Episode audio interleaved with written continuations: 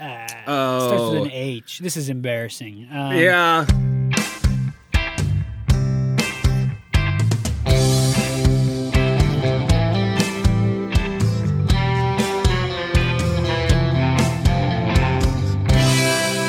Welcome back to No Script, an unscripted conversation about theater's best scripts. I'm Jacob Mann Christensen. And I am Jackson Nikolai. Thank you all for tuning back in to another episode. Another great play today. We're returning to a playwright that we have done before once again. That's right. This week we're coming back to one of the real great working playwrights around right now. Suzan-Lori Parks, incredible. If you know her, you might know her from 365 Days, 365 Plays, or the play that we've previously talked about, Top Dog Underdog. Yeah, Top Dog Underdog was like, I don't know, was that like second season that we did that one? It's been a little been while Been a now. little while. I have very fond memories of the play, and then after our episode, I re-encountered it because a mutual friend of ours was doing a set design for that show, and so I Oh, reread yeah, the play yeah. for conversations with her, and it just great to come back to it, especially after our episode and having that great conversation. And it's great to come back to Suzan-Lori Parks, who, who when I am asked who are some of your favorite playwrights, Suzan-Lori Parks is one of the playwrights that I name. I also name Paula Vogel and Mary Zimmerman, but Suzan-Lori Parks is in that list for sure. And the play that we are going to talk about today is widely, not universally, but widely known. It's a newer play and more widely known as one of the best plays in her library. I had not encountered it before coming to it for this episode, and I have got to say, I agree with that point of view. this is an incredible play. Yeah, it's a phenomenal play. Today we're going to be talking about Father Comes Home from the Wars, which is a play in three parts, written in kind of three one act plays, sort of, or at least an act that stands alone, um, but meant to be produced together. Right, and part uh, there's almost so much to talk about, and we're not we're not to the conversation yet. But before that, in the pre-conversation conversation, this play hits so many places for me. It hits really poetic, beautiful writing. It hits incredibly strong imagery in the play text, which is hugely important to me. And it hits this button that I have of adaption. I am a huge, huge lover of adapted works. I love to see stories told and retold as a playwright. In the limited playwriting I do, it's often adaptive works or true stories that I adapt into plays. So, uh, adaptive work is something that I just love. And this is, in its sort of loosest form, adaptive work. It is, yeah. It's it's it's uh, got a lot of names that will ring a bell as we uh, get to the synopsis. So yeah, yeah, yeah. I agree that this this like the the, the work that she does to uh, bring together a whole bunch of areas of theater is just so fun to watch all meld and weave their way into this beautiful story. Um, before we get uh, let, let's let's leave the pre-conversation and before we get to the conversation conversation. If you can't tell, he's cutting me off because I could just go. I could start this conversation now. I'm so ready, and we're not like- there yet. We've got the we've got stuff to do before Right, we right. get to the conversation. So this is the Jacob time to move on portion of the pre-conversation. throw a bookend at you real quick. Um, but uh, before we get into the conversation, we do want to take a second and thank our Patreons over at noscript.com slash Nope. Our patrons over at patreon.com slash no script podcast. Thank you to everyone who's headed over there to become patrons of the show. Uh, as you all know, we love doing the show. We love having these conversations with each other and with all of you out there in podcast land. And uh, uh, though it's a labor of love for us, it's not a free labor of love. There are some costs associated with making the podcast, uh, hosting fees, uh, buying the scripts that we can't find at our local library, and just the considerable am- amount of time invested in it. So if you are enjoying No Script Podcast, if you want to be a part of being sure that it can we continue being able to have these conversations about theater's best scripts, head on over to patreon.com slash no script podcast where you'll find a bunch of different tiers of patronship. At the lowest level is just one dollar, and you get access to patron only posts and a bunch of other fun stuff over there. There's a number of tiers of membership, and even at that one dollar amount, you help out the show a lot. So thank you to everyone who's gone over to patreon.com slash no script podcast, and we will see you over there.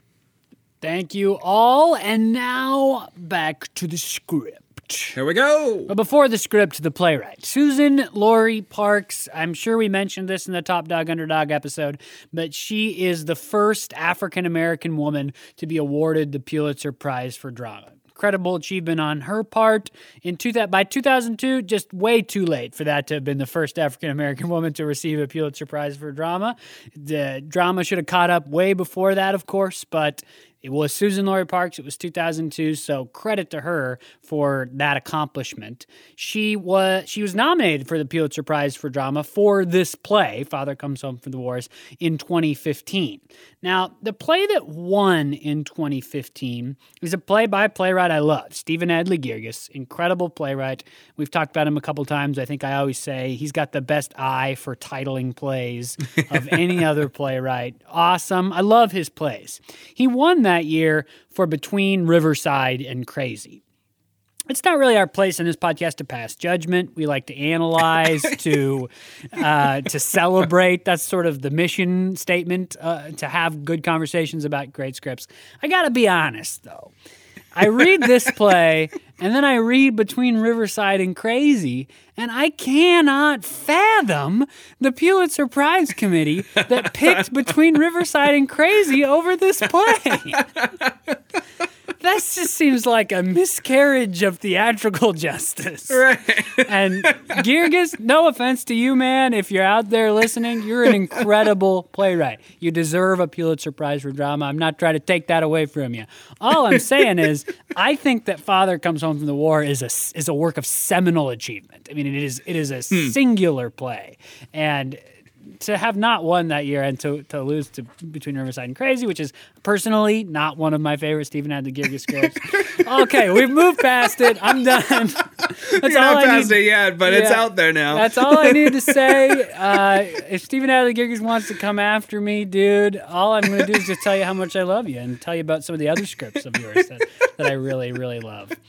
Um, Father Comes Home from the War was first produced at the Public Theater in 2014. It went on to play at the American Repertory Theater and then all over the world. And uh, it played at the Goodman Theater, which is a theater a lot of people recognize, in 2018. It won the 2015 Edward M. Kennedy Prize for Theatrical Work, 2015 Obie Award for Playwriting. It was a nominee for the 2015 Lucille Lortel Award for Outstanding Play. As I've mentioned, a finalist for the 2015 Pulitzer Prize for Drama. So it's only about six years old now, a relatively new play in the scope of things. So it, it's been playing at regional houses since then in San Diego, in Los Angeles. Uh, it, it, was started off Broadway in New York. It's been in Chicago. So at least an American sweep has, has certainly been had by this play and, and well deserved. Uh, as you look at production photos of this play online, do yourself a favor and just Google them. They are so diverse the various productions of this play are so diverse in terms of how the production team has imagined the world of the show um, that it, it, just warms my heart. I just love to see the incredible creativity, uh, especially approaching such a wonderful script like this. Well, yeah, I suppose the, the, one of the beauties of this play is that you can you could do it on a park bench if you needed to, um, or you could do it in an incredibly uh, well designed and full production. There's just the, the the text itself is so rich that that what you put it on only enhances that text. Yeah, it fits uh, in an amphitheater. It fits in a big Broadway house. It fits in your little coffee shop. It's it's really incredible in how moldable and morphable it is. Yeah, yeah. Well, before we get into the the, the main uh, part of our conversation about the play, uh, we do want to synopsize it for you real quick. This is actually a fairly easy play to synopsize in broad strokes, and I'm going to stay pretty broad at the beginning, and then we'll delve into specifics as we go. Um, as I mentioned before, the play is delivered in three parts or three acts.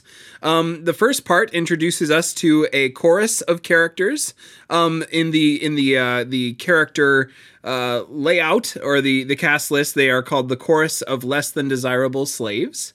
Um, they are leader, second, third, and fourth are their names, and they serve as as the chorus for for uh, the first part. We are introduced to another of uh, a number of other characters as well. We are introduced to the oldest old man. What a great character name! It's it's a little Rulian, is it not? Like it has that uh-huh. kind of just wildness to the character name. It's awesome. Right, like mythological almost. Um, we have uh, Penny and Homer and Hero. Now, uh, Hero is is in some ways our hero, or at least uh, the the character who we follow for a good chunk of the play. And for part one, uh, everyone is kind of wrapped up in Hero's choice, and there's a choice, or at least uh, the the promise of a choice that is being made in part one.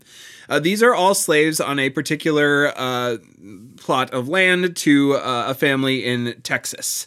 Um, in uh, far far west Texas or something like that. Um, and and the the colonel or the the, the master is a, a colonel in the Confederate Army. He's about to go to war, and he's asked Hero if he he at least he's at least told him that he will give him the choice whether he comes or not. Um, we never learn how honest Hero's choice in the matter actually was. Right. it, it is a matter of some skepticism uh, whether he truly has a choice or not. But at face value, he's been given the choice to go fight for the South in the Civil War or not. Hmm. Yeah. And and so the rest of uh, this this group of folks is is uh, betting on whether he will go or not. Especially the chorus is is betting their personal belongings. They're trying to figure out whether he'll go or whether he'll stay. And uh, the big uh, swing in that in in that choice is the oldest old man and Penny. The oldest old man is kind of a father figure to Hero, not a, a blood father, but nonetheless uh, he's sort of raised him ever since he came to uh, this this part of Texas. Um, and then uh, Penny, who is his fiance, wife, very close companion, um, not quite wife, but uh, yeah, but she calls lovers. herself something like his basically wife or Yeah. his more or less wife. Yeah. the oldest old man encourages him to go to war. Very uh, kind of a little bit stereotypical. This this like go to war, make your fortune, be the brave man, go to war. Um, and Penny is encouraging him to stay behind. And uh, so Hero enters into the scene. He's he's dealing whether or not whether he should go. And we learn a lot about his past. We uh, learn about his relationship with Homer, who comes on a little later, who is another uh, slave on on this uh, to to to the to the And uh, we learn uh, throughout throughout the course of part one that Homer has tried to run away before he was caught. His foot was cut off. In fact, I believe if I'm reading it correctly, Hero cut his foot off at at the threat to his life. Um, and we also learn by the end of the scene that it was in fact Hero who gave him up. That's a pretty crucial revelation in the first part that Hero gave him up to the master, who then went out and caught him and forced Hero to cut off his foot. Notably, this is the first time that the colonel, the master, offered Hero his freedom in exchange for something and lied about it. He never gave Hero his freedom for both for uh, giving him, uh, telling him where Homer went, and for cutting off Homer's foot. At the end of the scene, Hero goes, decides to go with the colonel. And he, he does so shamefacedly because the fact that he gave Homer away in Homer's attempt to escape has been a secret. This is a revelation moment, right, in terms of dramatic mm-hmm. structure. And it's revealed this long standing secret, and that the guilt of that and the communal shaming of him for that, that is ultimately what makes his decision for him to choose Right. to, yes, go to war, fighting for the South. Right, right. Possibly the only oth- the only other thing that I'll throw in at the beginning here, just of note from the first chapter, is uh, Hero's dog Odsy is missing. He's a lucky dog. Um, he's always they always they all say he's always been Hero's luck, and he's not around. So that's a huge part of the decision making process too. The dog is missing. Um, that that'll become important in part three. Trust me. Um, part two. Uh, months later, uh, an amount of time later, time has passed. Um, we we are uh, we hit the scene with the colonel. Uh, Hero and Smith, who is a captive Union soldier. Um, we learn that during a recent battle, the colonel was uh, dehorsed. He fell off of his horse and uh, managed to fight his way to the outside of this uh, battle, uh, capture this Union soldier, and is who he who is a captain, or at least wearing a captain's uniform. And he believes that he's able to, when he brings him back, he'll be commended and rewarded. So what happens in this in this scene is this this this really kind of complex relationship between these three characters as they negotiate uh, uh, the Smith, the Union, the captive Union soldiers. Um, imprisonment. He there's there's a cage that they move around. He's sometimes in it, sometimes out of it. Notably, the Union captain is uh, has a has a, uh, a shot through his leg, so his ability to run away is pretty low. So there's there's some negotiation there. Um, we spend uh, a good amount of time kind of listening to the colonel and the colonel's rationale for uh, for uh, his worldviews, but then also having some uh, pushback from the Union soldier as well. Through the course of the scene, we discover that the captain is the captain uh, of the First Kansas Colored Infantry, um, and and that's that's another part of the colonel and his conversation. And then further on into the scene, spoiler we discover alert! Spoiler, Spoiler alert! alert! major spoiler. We've already spoiled something. This is like a major, major spoiler. yeah, major spoiler. Um, he is in fact a, a private in the First Kansas Colored Infantry, and is an African American. Um, though he does not present as one, he seems to be fairly light skinned um, and able to pass as a northerner. Um, so uh, the scene continues. Uh, the colonel runs off. the the the The pushing of the scene happens because uh, there's the the Union and the rebels are clashing about ten miles away. The battle's getting closer. The whole scene, beautiful uh, timer on the scene is this onset of cannons coming on closer, closer, and closer. Eventually, the colonel runs off to see where the battle is, and uh, Hero and Smith have an interaction back and forth where that, revel- that crucial revelation comes out. The colonel runs back. He's like, "Okay, they are, the army's clashing. We can get to the rebels. Follow me." Um, and the colonel runs off. Hero decides to let uh, the Smith go, the Union private, and uh, he lets him go. Notably, uh, there's a bit, there's a, there's some lovely uh, prop negotiation. The the the Union soldier gives him one of his Union jackets. He has two. We'll get to that later. Um, and so Hero puts on the Union jacket underneath his Confederate jacket and runs after the Colonel almost done. Part three. we got part three. We are back in Texas again. And this scene is uh, has a return of the chorus. The chorus is back, but this time they are runaway slaves. They are meeting with Homer. Homer is going to try to lead them all to get to run run away. Um, uh, Homer's in the scene again. Penny is in the scene, um, and and the, uh, part of the early negotiation is whether Penny is going to join the group or not, whether she's going to run away or whether she's going to keep waiting for Hero. Um, into the scene as they're all wondering about this runs none other than the missing dog, Odyssey dog. um, who runs in and tells a grand tale of of his whole journey, how he ran and found Hero at the war, and uh, uh, wonders about whether what sort of news he can tell them. Decides to tell them that Hero is coming back, and uh, Hero returns. Um, there is uh, some more uh, revealing of information. Mostly, uh, we learned that Penny and Homer uh, slept together a number of times while Hero was gone and kind of had some sort of a relationship, though not necessarily a reciprocal loving one. We also learned that Hero uh, got married while he was gone and has returned with his wife. Uh, and and uh, the the the the, nego- the the negotiations continue to happen as all these revelations come. There is a, uh, a bit of a clash between Homer and Hero, where Hero decide almost almost kills Homer with a knife, and uh, and by the end of the play, uh, everyone leaves Homer, or I'm sorry, Hero and his dog, uh, and and decides to run away. So they all run off and the last the last moment of the play the final spoiler that i'll give before we jump into true conversation is uh, we discover that this piece of paper that hero has brought with him that he was waiting to read to everyone that just kind of gets lost in the shuffle of part three is in fact his uh, copying of the emancipation proclamation. There we go. There's the broadest strokes i could i could figure out how to do for y'all. Right. So this is really as as you struggled with in the synopsis. it's really three short plays stitched together. These interconnected stories. Only one character lives in all three stories on stage. Um, but the stories are clearly connected, but have beginnings and ends, climaxes, moments of revelation, moments of reversal of their own. And in all the things that Suzan-Lori Parks is playing with in this script, that's one of them, right? I mean, she's playing on these ancient Greek stories in a lot of ways, and uh, ancient Greek plays like the Oresteia are really three short, interconnected one acts. So that form has lived on in her telling of Father Comes Home from the Wars.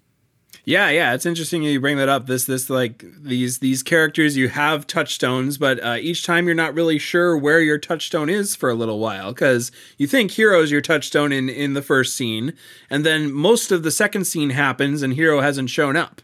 Um, and and then then he shows up and then the scene progresses and you're like okay I am still following Hero and then the third scene happens and even more of the scene goes and you you haven't met Hero and when Hero comes back Hero has a new name Ulysses, which is, of course, the Roman name for Homer's character Odysseus, Roman name Ulysses. So there's another layering in because a, a New York Times review of this show called Homer's The Odyssey, the original one, like the template for how Suzan-Lori Parks has approached this story. I said uh, earlier in the pre conversation that this is an adaptive work, and it definitely is. She is playing on this template of the Odyssey. The character hero comes back named Odysseus, but Ulysses, the, the Roman translation of the name. Uh, the dog Odsey. Well, what does Odsey sound like? Odyssey, the yeah, use yeah. of choruses. This is bringing in forms, structures, plot to some degree, and then creatively reimagining some of these forms in the Civil War South. Yeah, yeah, it's like playing with the genre, but then like she she she builds on it a little more. Like no, notably at the end of the Odyssey, uh, Odysseus comes back and his wife has been waiting for him, and he gets there in the nick of time and shoots his arrows through the axe, and it's all fine. Um, but that doesn't happen here. This is a much more real, kind of gritty uh, ending to the play, where where everyone comes back and everyone's still there, but uh, it ends up being that no one is really happy with each other, and and no one is happy with the choices that they made while they were gone on, and thus cannot remain together and thus have to depart.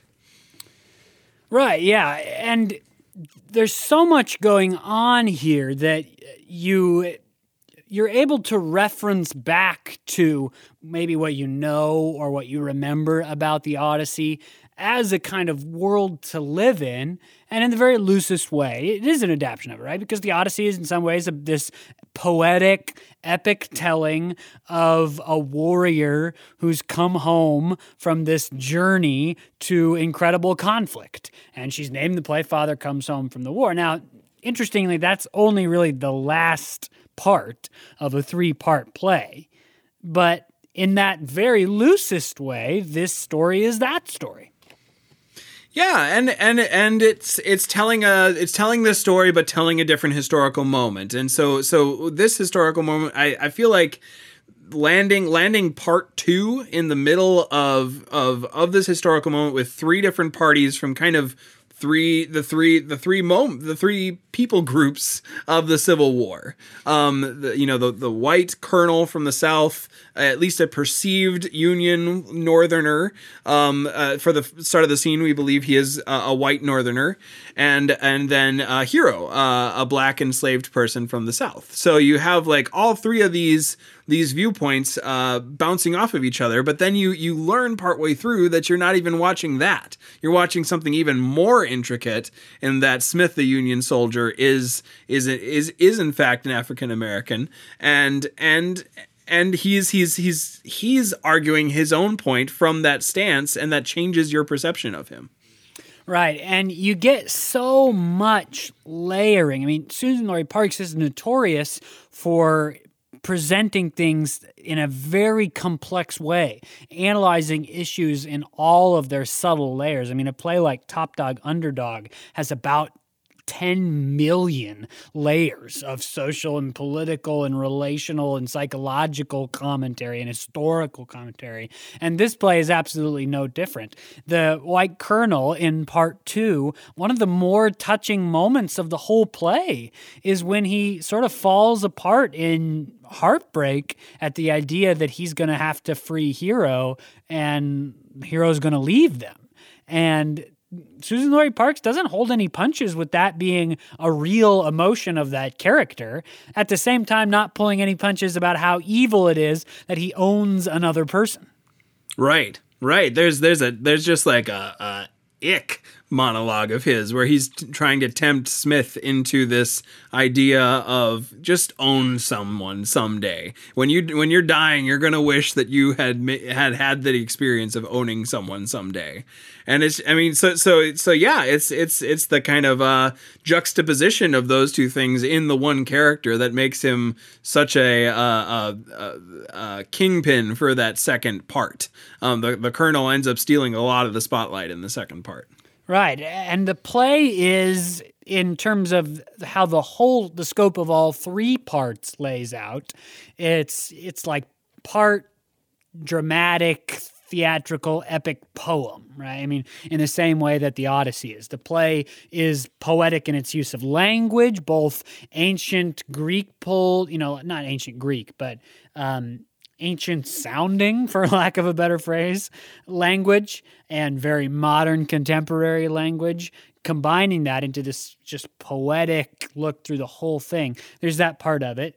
It's part like kind of funny, uh, frank, yeah. sort of almost not, it's not slapstick, but it is kind of knock you over the head humor uh, playing on questions of freedom and of who we are and of hard relationships. There's this comic t- interpretation of all that.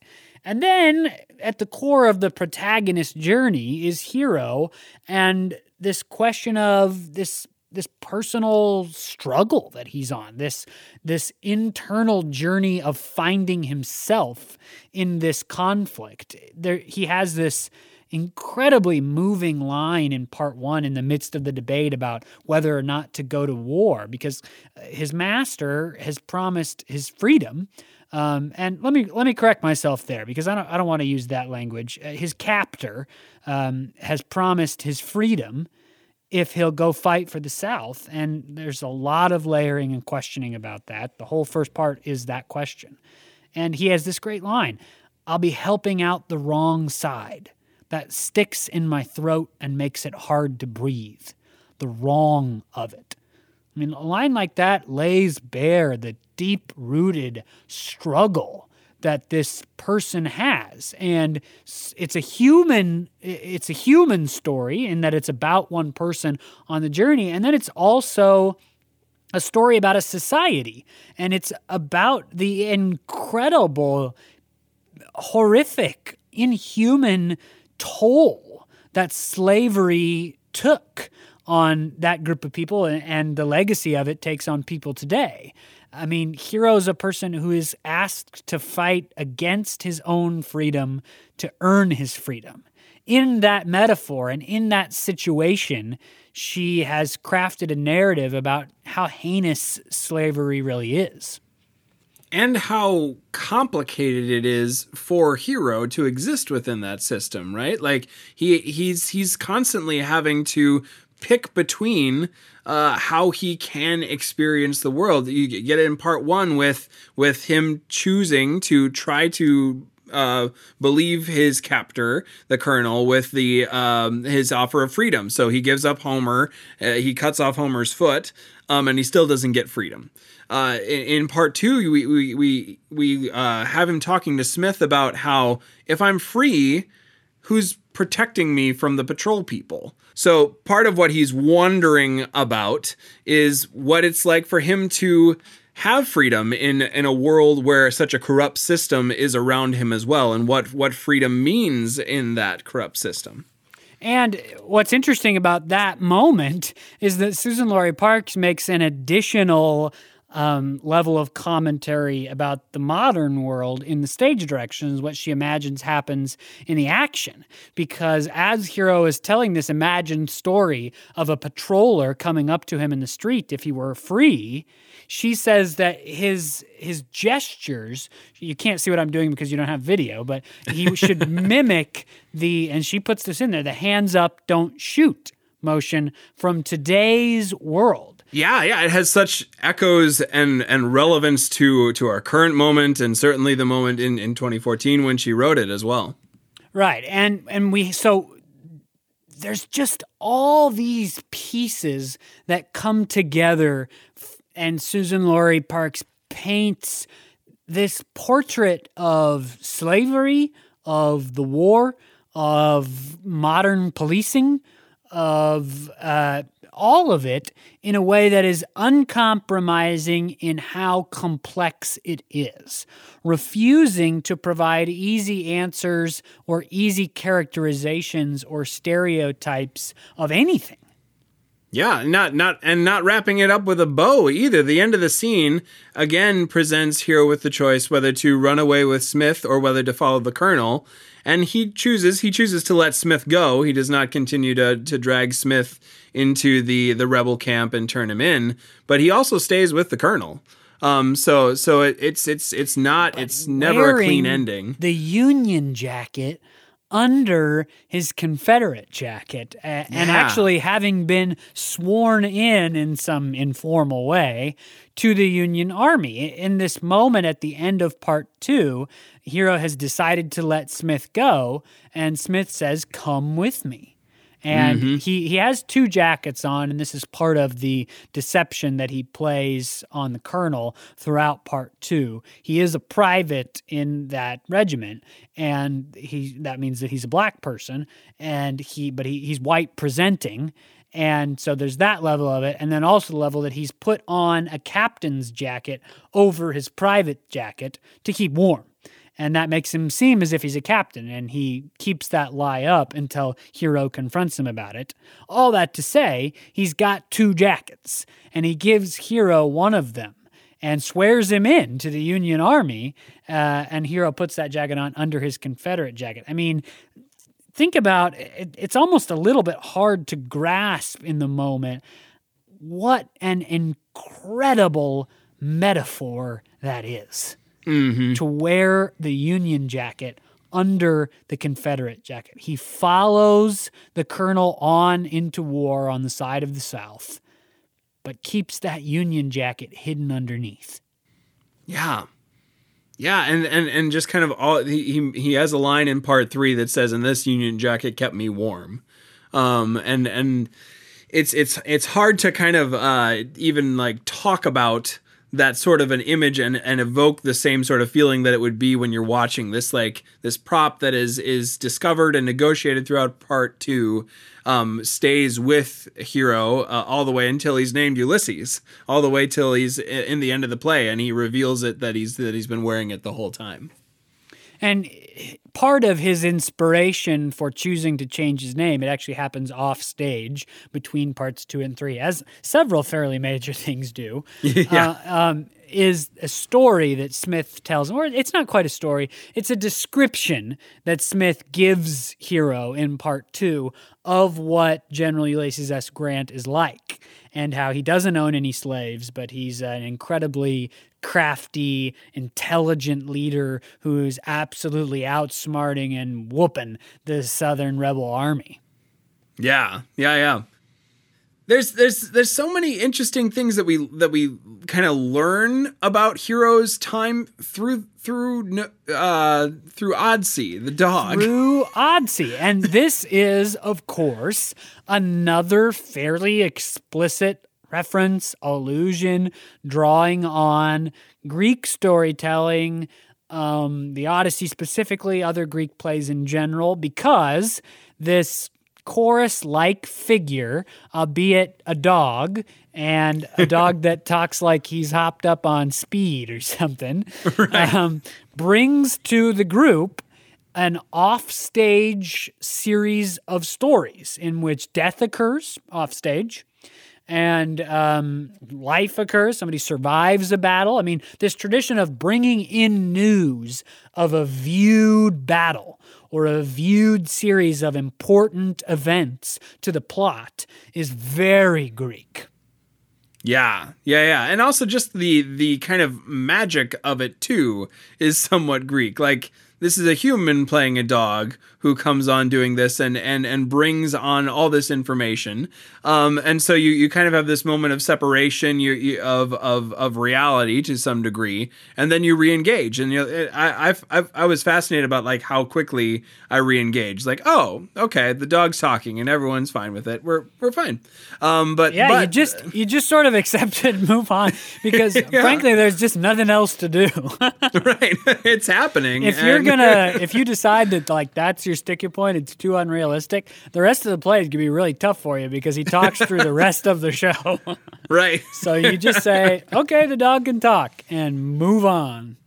Yeah, but you're right. He almost becomes like the chorus leader because there's still a chorus of the runaway slaves on stage, um, and they they they still behave as a chorus in part three. And yet there there is the I'm, I'm forgetting the the Greek word for the, for the leader of the chorus, but um, but that that's kind of the role that Odd-See plays in in the second act to be the the bearer of of nearly tragic news, um, but but ultimately just just uh, complicating news. Right. And news of action. I mean, I mean, in that way, it is it has a very Greek theater sensibility about it. It's like one of those messengers that runs on stage and says, Listen, let me tell you a story about uh, what's Creon's son's name? Uh, oh. Starts with an. H. This is embarrassing. Um, yeah, the Creon's. I, I played listen, Creon. Let me tell you a story about how Creon's son found Antigone's body in the tomb, and this is what he did. And then from off stage, you see Creon entering, carrying the body, and the play moves on. But and what that messenger describes is part of the story, but the storytelling of it isn't in dramatic action on stage. Right, right. You're kind of warmed up to the, the the tragedy so that you can experience it more more uh more honestly, perhaps, or, and of course, ready for it. One of the sort of serio comic things about that dog's storytelling, Odd-See's storytelling, is that we have no idea how the story's going to end. Yeah. the, the characters keep trying because ultimately they're asking the dog, did Hero survive or not? We know that the Colonel, his captor, did not eh, did not survive. That's clear from the beginning of part 3.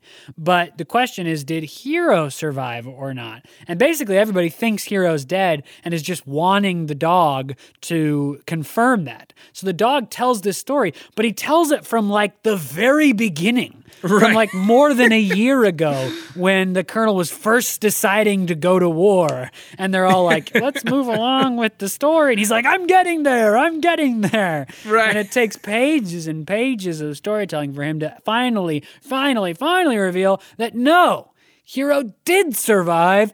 Oh, and he's right over there. Right. yeah, and it's all like it's really complex. There's a bunch of like asides that you just imagine people like hanging their heads as he's like talking about something particular. There's some wordplay that makes it sound like his like last line is that hero is dead, but he actually means that the colonel is dead. And so it's it's it's just like these all these characters are waiting with bated breath because they're wondering whether Penny is going to join them uh, to to run away or not. So it's it's this it's this kind of really comedic and yet kind of tense scene as he's slowly unwrapping the story of Hero. Right, and actually, they all believe Hero's dead because the the mistress of the house received a letter that the colonel was dead, and she told Penny Hero's dead as well. So they all think he's dead, and Penny's actually decided to run away because she's not waiting at home for Hero anymore. And then Odd-See comes along, and they're all trying to get him to just confirm what they already to believe. And I just want to read for you the final few lines of the dog's story just to emphasize how wonderful the comic writing in that moment is. So, this is after pages of story pages of story told in this sort of frantic. I suppose she's just trying to achieve the effect of like what would it be like if a dog told a story, but it's it feels very frantic and disjointed storytelling. And he finally gets to this. Um, Uh, Penny says, and my hero left dead on the field of battle for the birds to eat out his eyes. Homer says, Hero's dead. God rest him. And the Odyssey dog, Old hero? No, he'll be home directly. And Penny says, Home directly? And that's the end of that story. it's such a wonderful, like, for all the equivocating and the story and all the words, he finally comes to the point and he says, No, he'll be home in like two minutes. He's right over there. Right. yep. And then when when he comes home, it's so like there's there's there's there's climax, but there's anticlimax too. It was it's a strange end to the play, right? Like everything is is has come to a head. He's home, um, but we slowly, uh, much like the dog story, suss out more and more details from each of the characters about where they're actually at, about w- with him coming home and and with each other. Well, and and of course, because she's pulling from it, in the same way that Odysseus coming home in the Odyssey, his coming home is complicated and um, in some ways spoiled by the revelation of what happened to him on the journey. Ulysses, who's the new name for Homer, or for hero, I mean, comes home and his homecoming where he's finally supposed to be with the woman that's been waiting at home for him all these years and he's finally going to make right the wrong that he did to Homer by chopping off his foot by bringing home a foot for him and his dog is finally there and he's going to and all this stuff he's finally coming home and that the rug is pulled out from under that by the revelation of what happened over the course of the journey uh, namely that he's bringing home a wife Right. He's bringing home a wife, and he's uh, and he's bringing home the news of the Emancipation Proclamation. But just like, get both, lost in the shuffle a little bit. just a little bit. intentionally, bit. intentionally. yeah, yeah. So so there's just there's just so much and so much at cross purposes, and each of these characters, uh, like the the the moment where Homer has professed to having forgiven Hero, um, in in part three, and and the moment where they they kind of come to a clash, a, a pretty physical clash, um, uh, where where Hero draws his his weapon at at at him and charges him, um, kind of kind of like that feels in some ways like the climax of the play for me. Um, this this moment where it's all come to a head, and then we have a very short kind of fallout of that physical action between these two as everyone goes their separate ways or stays their separate ways, and and uh, the, the the world is kind of left, or, or at least Hero is is left by all the other characters. There's an incredible I mean, just breathtaking line here in part three. After Ulysses, old hero, has revealed that he is not come home to be with Penny finally. She's been waiting for him. Um, that he's bringing home a wife and possibly a child by that wife, although it's a little bit muddy what what the deal with all that is. Um, the chorus is reflecting on this, and Penny has gone into the house to make up the marriage bed for Ulysses and yeah. his new bride. P- painful, incredible moment. And the chorus is reflecting on everything that, that's happening. And uh, this is what they say Inside, Penny makes up the marriage bed. And in doing so, she takes her place in the long line of the wronged. Hmm. Mm-hmm. Oh, that is incredible, moving, powerful language. In doing so, she takes her place in the long line of the wronged. And, and it, for some reason, the way that that line is framed, I immediately think about fences, where hmm. Troy's wife is asked to care for the child that he's had by another yeah. woman. And we talked when we were talking about fences about how incredibly moving that scene is, both because of what she's asked to do, the in incomparable, you know, this just devastating, tragic situation where there's no good outs and human generosity has to overwhelm human raw. But uh, I can just imagine this chorus standing there, and when she agrees to raise the child, that chorus saying, in doing so, she takes her place in the long line of the wronged. Mm-hmm. The chorus, uh, the chorus in this play, and in and in any well executed play with a chorus in it, um, but but this one in particular, adds so much of that weight, so much of that richness. There's there's song throughout this play as well that the chorus, uh, or the chorus, or a musician, but any musician on stage kind of becomes one with the chorus in in in that form. The chorus adds so much of that that mood, that weight, those hard hitting lines, that those worldview setting lines. Um, and, and I, I'm always a huge fan of the chorus, and and that was that, that was. Uh, not excluded in this play. This the, the, their their use both in the first scene to kind of drive the excitement, but then in the last scene to to land the gravity is incredible. Well, let's talk about why there's not a chorus then in part two. There's such an explicit chorus, literally named the chorus, uh, a right. chorus of less than desirable slaves, I believe, in part one, and the chorus of runaway slaves in part three, as well as chorus like storytelling methods like Odd Seated Dog. We get those in part one and three, but part two is such a distinctly different world in terms of the theatrical storytelling. There is no musician in part two. The music is sung by characters in the story. There's no community to witness the events that occur. Yeah, yeah. I, I, I wonder I wonder if this is a, a riff on on Greek style theater again, because often the middle scene or a second scene of of uh, of Greek style theater is a pretty char- characters arguing their viewpoint scene, and the chorus is kind of watching either uh, uh, Creon or Oedipus talking to someone else about about their worldview. So I wonder if it's a little bit of a nod to that, um, but also. It does it does there, there's so much happening in part two um, and it's so personal and a lot of it is secretive too. Like a lot of operation within part two uh, is dependent upon one character or other not being there as the other characters talk about them um, or about yeah talk. So, sometimes it's just as meaningful when when a character is there and like the colonel is talking to smith about hero. But um but i think that's some of the dynamic that is that is played with there and and still manages to hit that hard hitting weight, even though the chorus isn't there.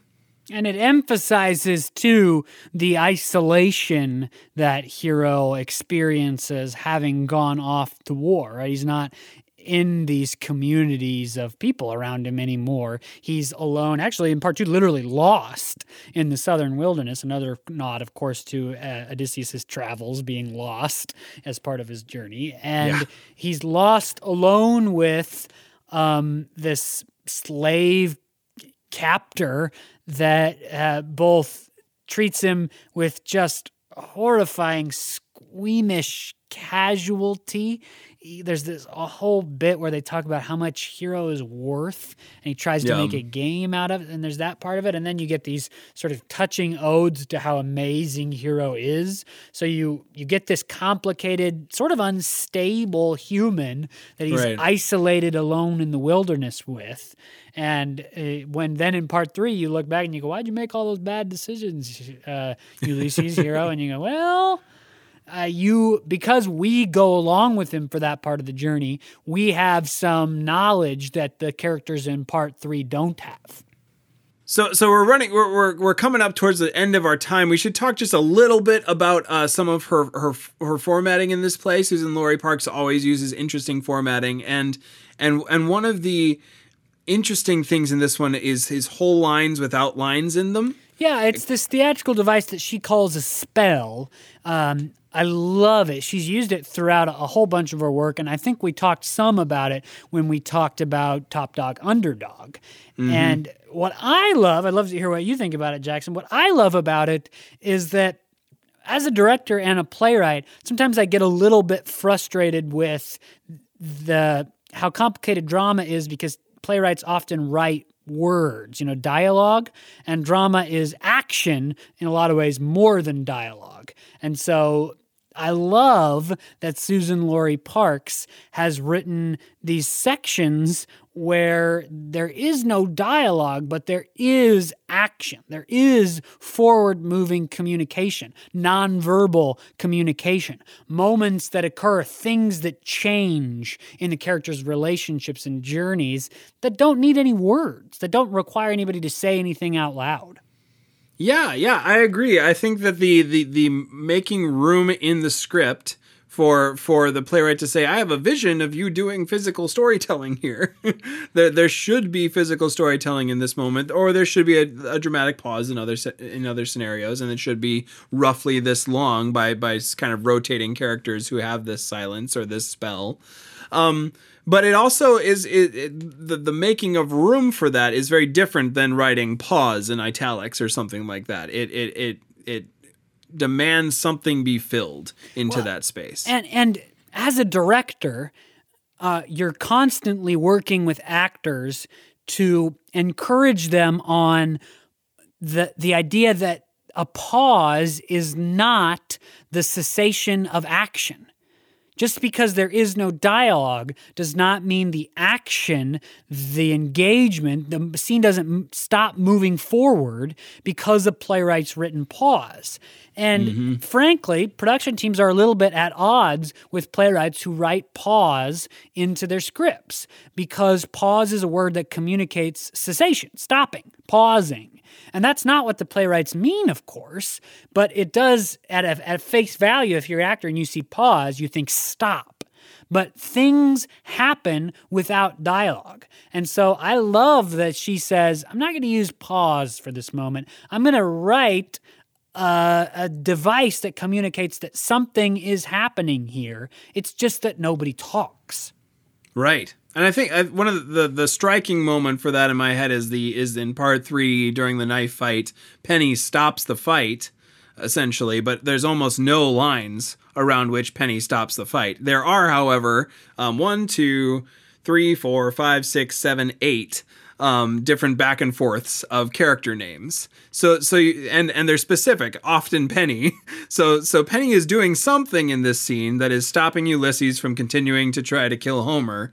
Um, but it's not laid out. It's it's it's space is given to it in the script, but it's not prescribed. Right. So, and so it's also not like she wrote this in elaborate stage direction. Penny raises her fist, and as she brings it down, Ulysses realizes the fault in his actions right. and crumples under the weight of his own human emotion. I mean, that's what a lot of those playwrights in like the 50s, the 40s, Miller, yeah, O'Neill, O'Neill, Williams, yeah. right? They did that. And they, they did that for a very specific reason. They were working for a reading audience in a lot of ways that didn't get to see their shows. It's a different time. Theater is evolving involved. But I love that the production team, the director and the actors and the, the artists that are working to bring the text to life get to decide what happens in those moments. And even the reader, something fascinating as the reader that happens is I was I was suspensefully wondering whether or not Hero like hit Homer with his knife because there isn't a really specific stage direction. I was like, I, I, had to keep reading to figure out, oh no, Homer is alive. so uh, I, I, as the reader, was welcomed into the tension of the moment as well because of that th- that design of of the of the dialogue. There's so much to love about Suzan-Lori Parks, the way she writes her shows, the incredible language and layered complex themes, the entrancing soul wrenching, powerful characters that she brings to life. She's just incredible. I, I agree. And we could continue talking and talking, but alas, we are out of time. So we would love to keep having this conversation on and on with you all out there in the social media world. If you have read Father Comes Home from the Wars or seen it or been a part of a production, we'd love to keep talking about this play with you. You can find us on Facebook, Instagram, or Twitter at the username at NoScript Podcast. We also have a Gmail, noscriptpodcast at gmail.com. Find us on any of those platforms or sites, and we'd love to keep talking about this play with you. Absolutely. If you want to recommend this podcast to other folks, which we would love, you can send them to Podbean, where we're hosted, to Google Play, Apple Podcasts, or Spotify, where they can find us as well. If you're connected with us on Facebook, a link to the new episode is posted every Monday as it comes out. So until next week, when we're talking about another play, I am Jackson Nikolai. I am Jacob Mann Christensen. Thanks for joining us for No Script the Podcast. We'll see ya.